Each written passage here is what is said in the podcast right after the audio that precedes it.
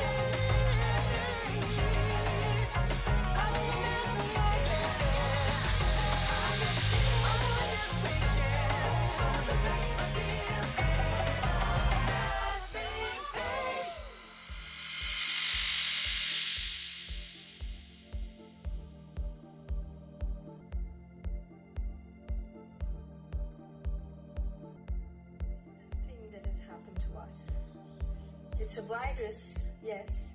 In and of itself, it holds no moral brief. But it's definitely more than a virus. Some believe it's God's way of bringing us to our senses. Others, that it's a Chinese conspiracy to take over the world. Whatever it is, coronavirus has made the mighty kneel and brought the world to a halt like nothing else could. Our minds are still racing back and forth, longing for a return to normality, trying to stitch our future to our past, and refusing to acknowledge the rupture.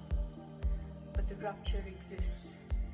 And in the midst of this terrible despair, it offers us a chance to rethink the doomsday machine we have built for ourselves. Nothing could be worse than a return to normality.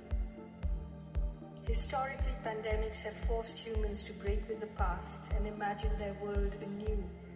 This one is no different. It's a portal, a gateway between one world and the next. We can choose to walk through it, dragging the carcasses of our prejudice and hatred, our avarice, our data banks and dead ideas, our dead rivers and smoky skies behind us.